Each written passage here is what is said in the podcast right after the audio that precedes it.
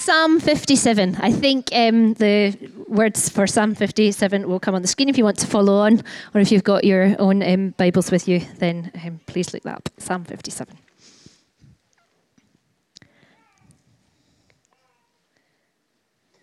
It says at the top of the version I'm reading, when he um, from David, when he had fled from Saul into the cave, to the tune of "Do not destroy," but I won't sing that.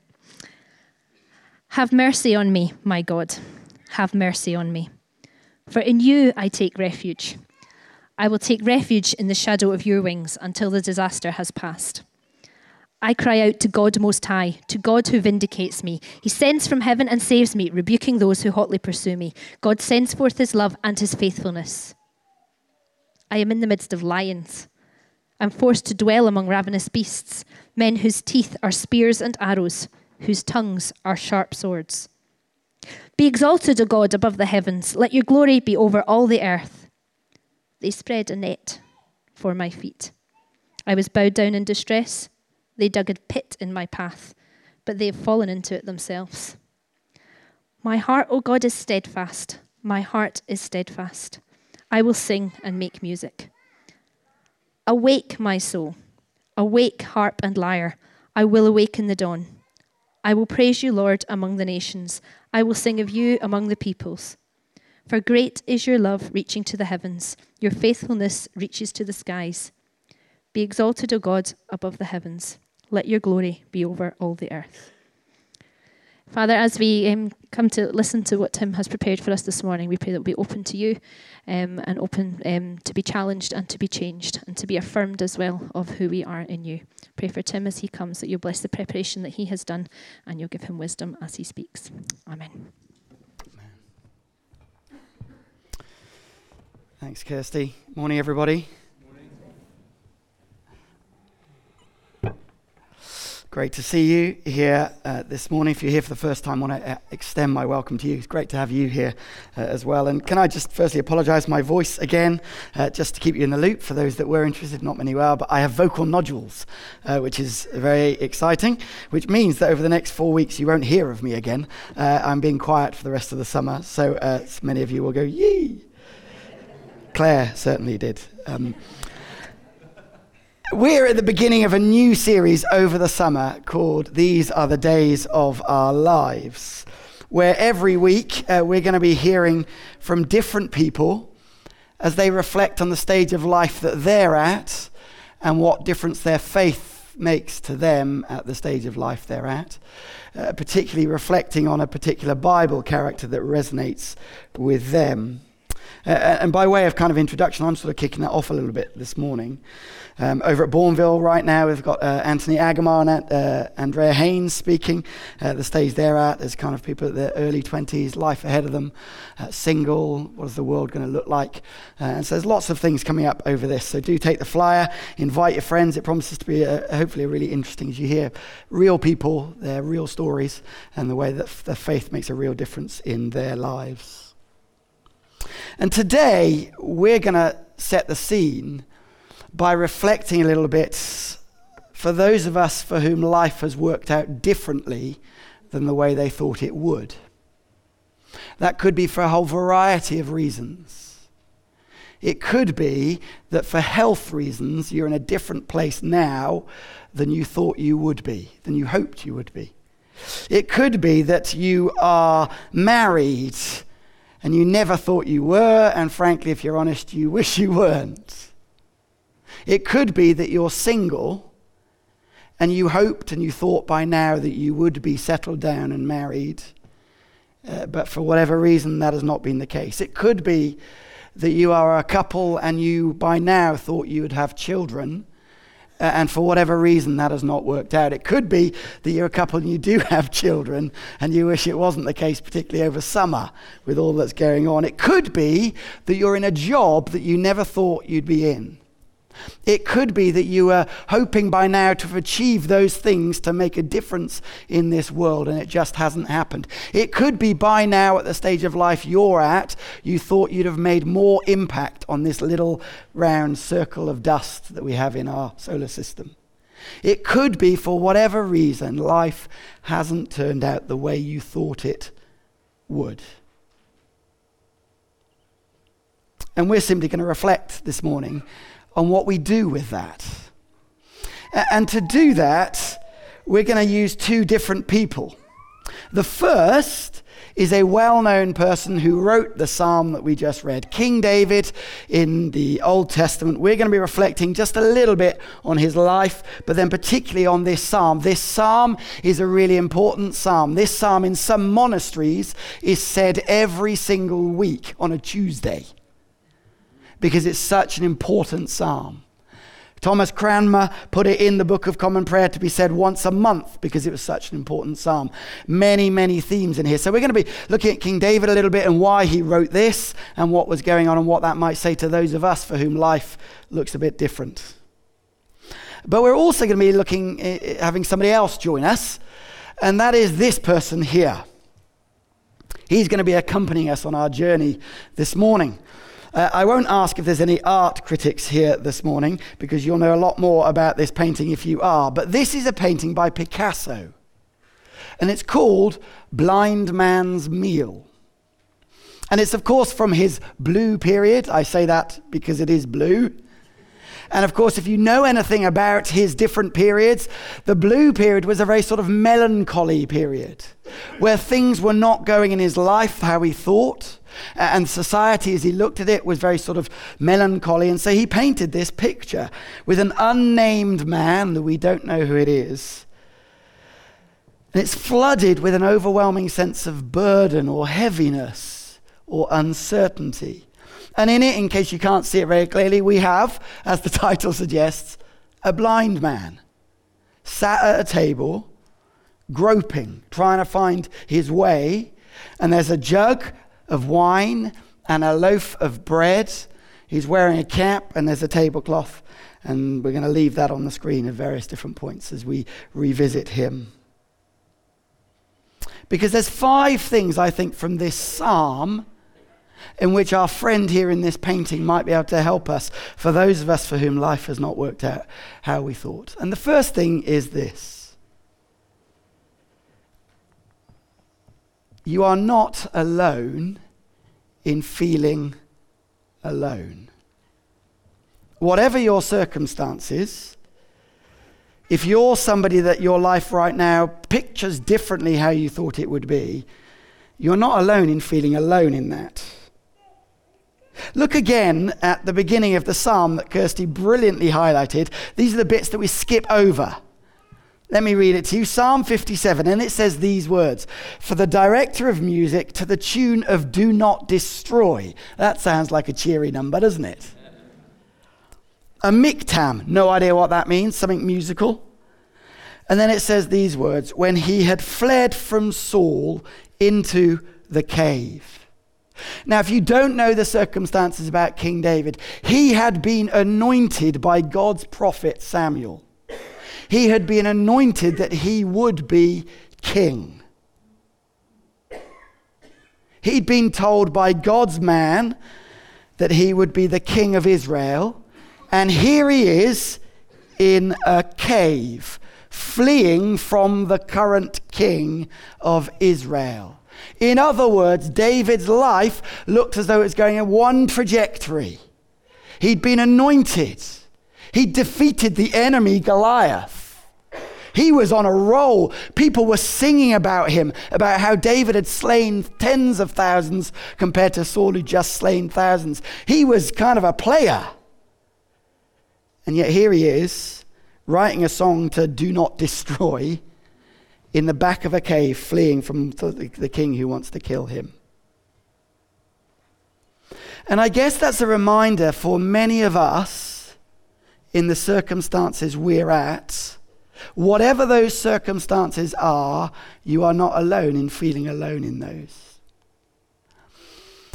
And throughout this morning, I'm going to share one or two personal perspectives because that's kind of the gist of the series. I remember being in a hospital after all that happened with our boys uh, and uh, Caleb's diagnosis with massive brain damage and uncertainty about his future and all that.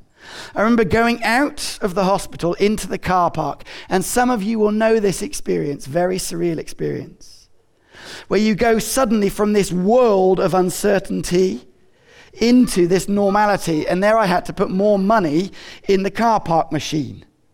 And as I got there, there was another guy who was moaning because he didn't have the right change.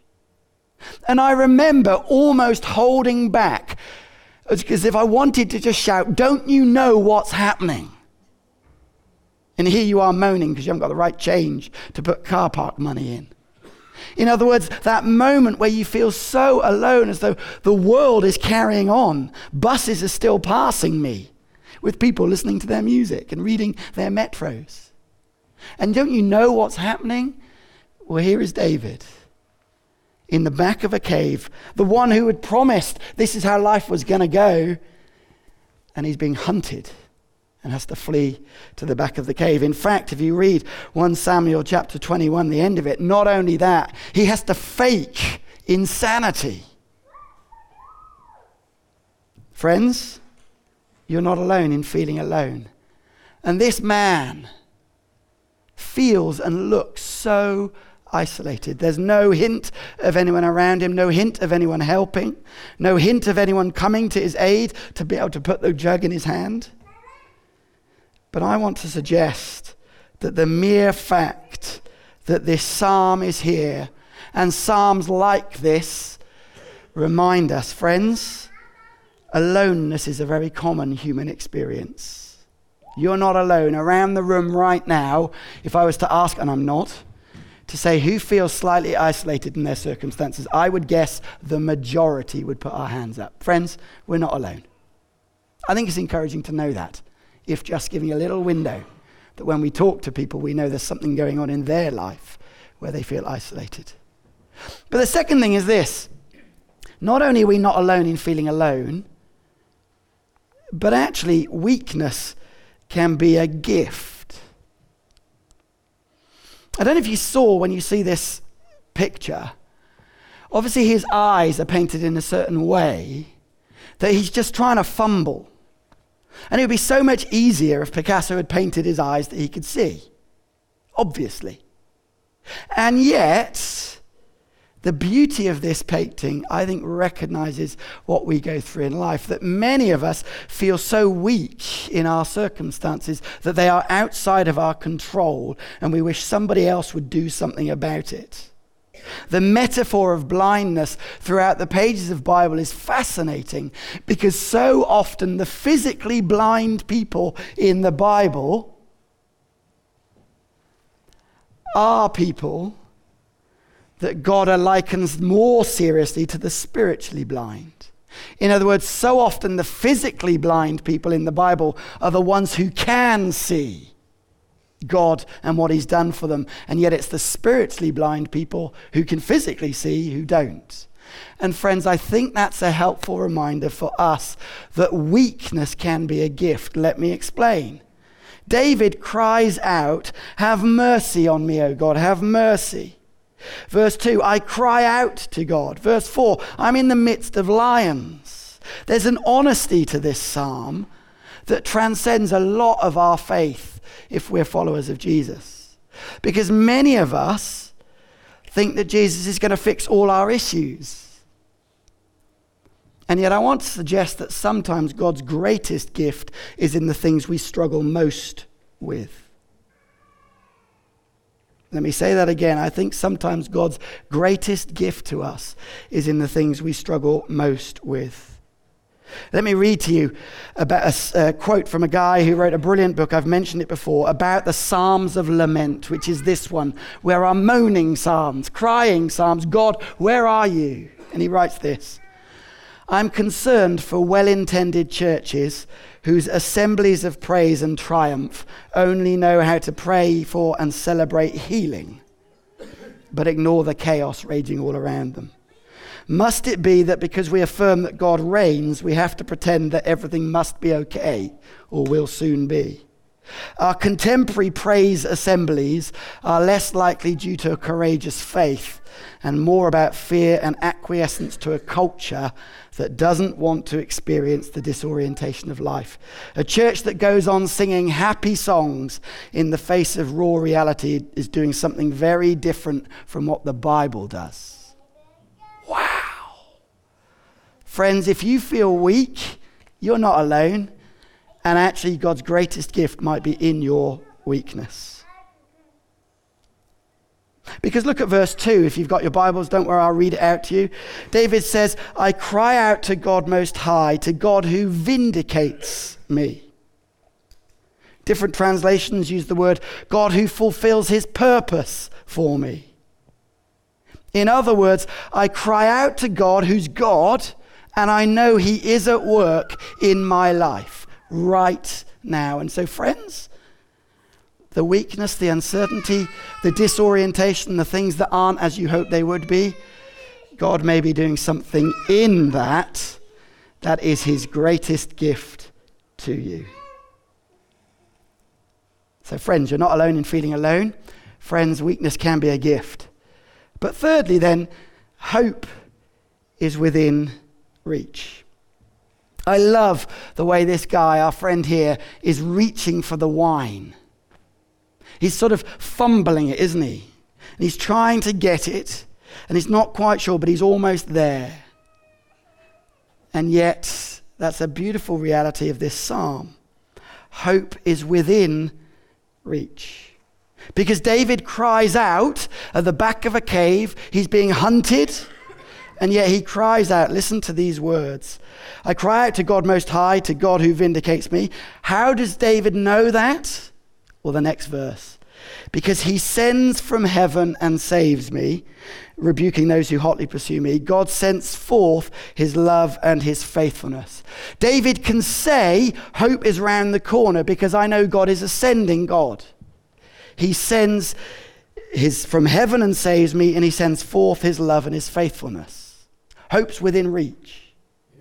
And now, if you know your New Testament, don't worry if you don't. I wonder if those verses sound familiar. Let me read to you from the book of Galatians, chapter 4, and listen for what the word send.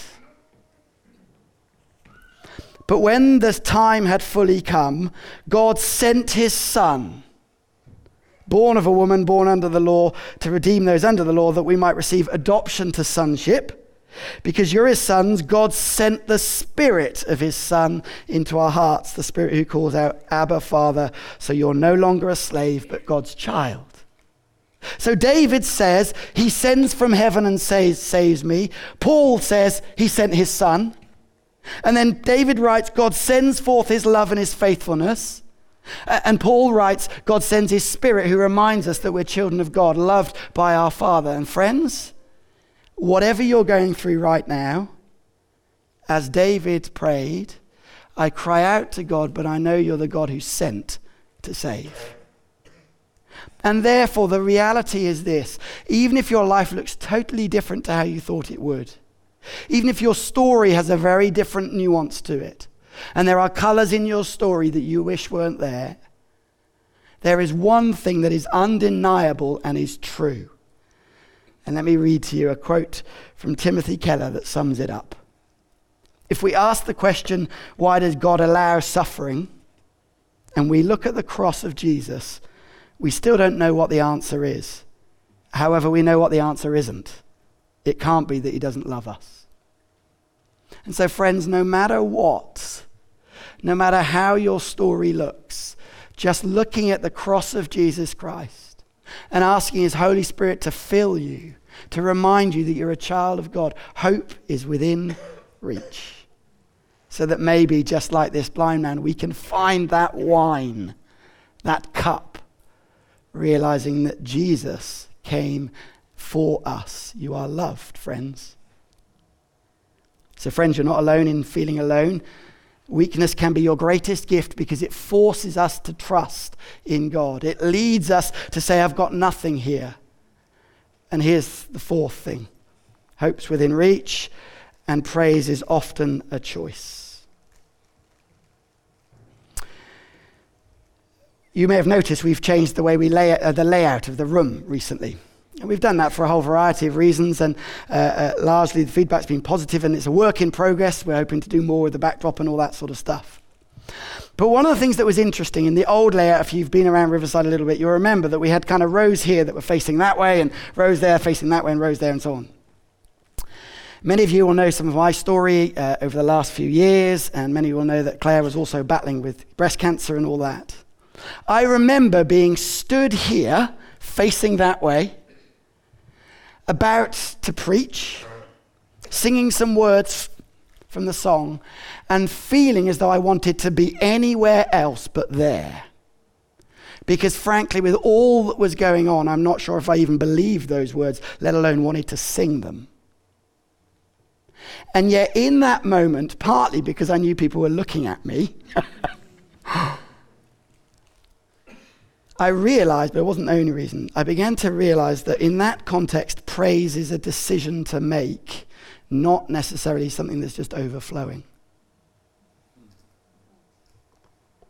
Because for some of you, even coming to church this morning is a really difficult thing. It was brilliant when Kirsty earlier on sort of said, Where would you rather be? And I would guess that some of us just want to be swallowed in a hole right now because what's going on in your circumstances. You have no idea how it's going to pan out. And for some of us, even walking through these doors is such a challenge, let alone singing some of the songs. And yet, and yet, in this context, listen to David's words Psalm 57 again. So he's being chased. He's being, you know, they're out to kill him. He's, he thought he was going to be different. He thought he was going to be king, all this. And then he says these words, verse 7 My heart, O God, is steadfast. My heart is steadfast. I will sing and make music. Awake, my soul. Awake, harp and lyre. I will awaken the dawn. It's almost as if he's talking to himself. Come on, David. I'm gonna sing. Even though I'm in the back of a cave, I'm gonna praise. And why can he do that? Well, because ultimately he knows the only hope is in God. He can't fix this. The king and his troops are after him. And so, therefore, the only one that can is God Himself. And so, therefore, I'm going to praise this God because I know He's good, even though I don't know how this is going to pan out. And I think that's a massive encouragement and a big challenge for some of us.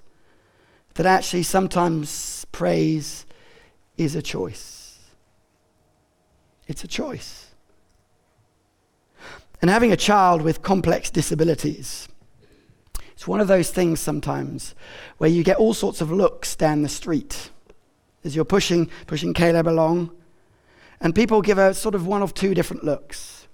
One is they don't look, they completely look away. The other one, which is a familiar one for people in our circumstances, others will know that look, where you get people looking at you with a sort of slightly forced smile that's a sort of, I feel really sorry for you. And it's meant with good intent and good heart. And yet, and yet, for those people who've been around complex disabilities, for those people who've been around seriously ill people will know that in amongst the stress, in amongst the pressure, in amongst the pain, there are often profound gifts that transcend our normal human experience profound moments of intimacy and love, profound moments of dependence on other people that we, when we're kind of able bodied and fit and strong, have lost. Because I'm okay on my own, thanks. And I think so too. In those moments, we can therefore praise God to say, God, even in this question, in this uncertainty, you're good, you're God. I don't know how this is going to play out, but therefore I choose to praise. So, friends, you're not alone in feeling alone. Weakness can be a gift because it means we have to trust in God. Hope is within reach. God Himself has sent His Son. You are loved beyond your wildest dreams. Praise is a choice, hard though that may be. And fifthly and finally, we return to our friends. So I forget, he, he, he reached the bread, basically. He chose to get the bread. That was the thing. The fifth one is this you don't have to have it all together. When I first saw the painting, I loved it because I'd missed the tablecloth. See the tablecloth there? And it's almost as if he's doing all he can to keep the tablecloth on with his elbow. I have no idea if that's what Picasso meant, but it's kind of coming off the table. And he's sort of, with all that he's got going on, with his uncertainty, with his blindness, whilst he's reaching, he's trying to hold it all together. Whether that's what Picasso intended, I don't know. Probably not. But it resonates with me.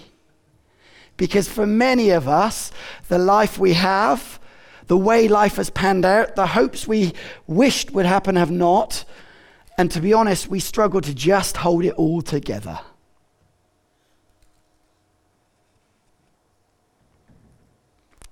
Uh, and I think there's some encouraging words from David here that you don't have to have it all together.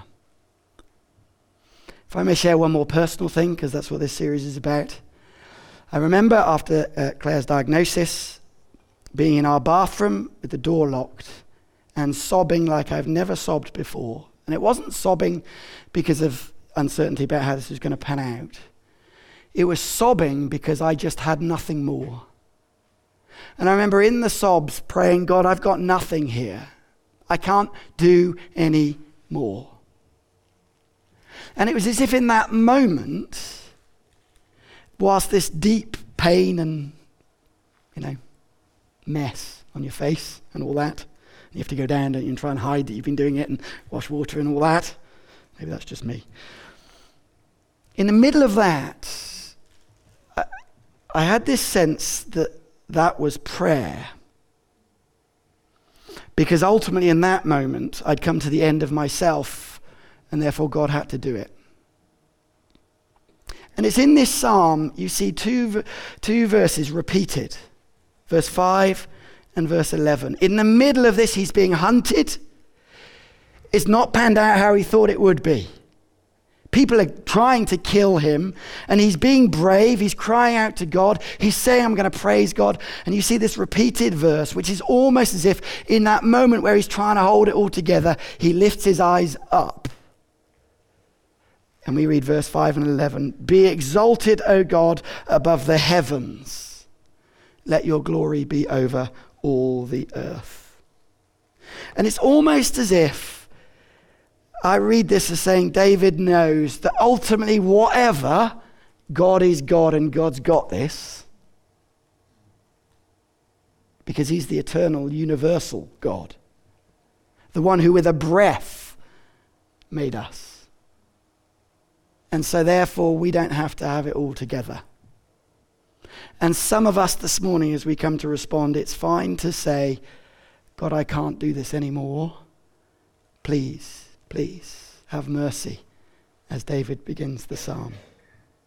Because God's ways are way bigger than our ways. His thoughts are way higher than our thoughts. What He is doing in our lives, we cannot see. But God is at work in this world in amazingly beautiful ways. And He's the God who loves us. We know that by looking at the cross. He's the God that we can experience His love now by His Spirit. And in a community like this, we can be open and honest and say, I'm really struggling. Let's walk together towards this God who holds this all in His hands. And I end with a quote that I have found personally helpful. I think I've shared it here before, but I will share it again. But I share it with a caveat.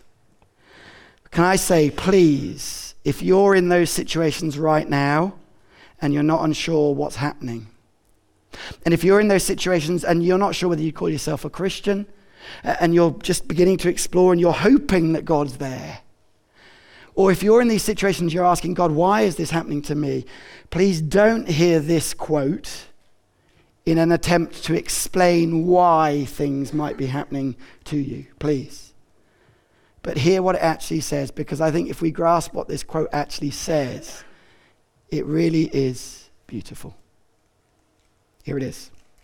It's from a book called Wrestling with an Angel by a guy called Greg Lucas who has a seriously disabled son, and he writes these words I hear religious minded people say all the time with good intentions, God will never place a burden on you so heavy that you cannot carry it. Really? My experience is that God will place a burden on you so heavy that you cannot possibly carry it alone. He will break your back and your will. He will buckle your legs until you fall flat beneath the crushing weight of your load. All the while, He will walk beside you, waiting for you to come to the point where you must depend on Him. My power is made perfect in weakness, He says, as we strain under our burden. Whatever the burden is, it might indeed get worse. But I know this God is faithful. And while we change and get old, He doesn't. And when we get weaker, He remains strong. And in our weakness and humility, He offers us true, lasting, transforming, and undeserved grace.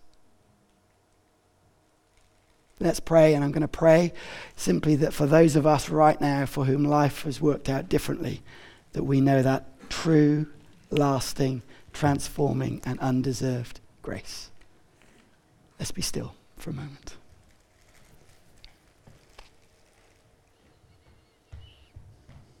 Father, we invite you now, please, to come and do your work in our hearts, the work that you want to continue to do. Lord, we thank you that our experiences are not unique to us in some respects. That actually, as all humanity grapples, we grapple. And yet, Lord, we know when we look at the cross of Christ, when we see all you've done for us, we know that you are for us and you've got us and you hold us.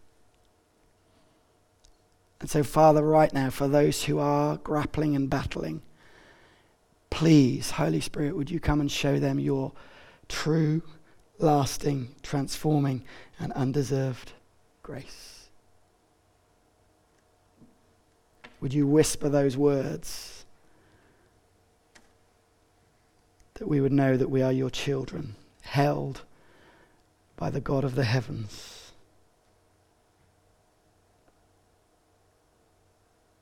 Thank you, Lord. Thank you, Lord. Amen.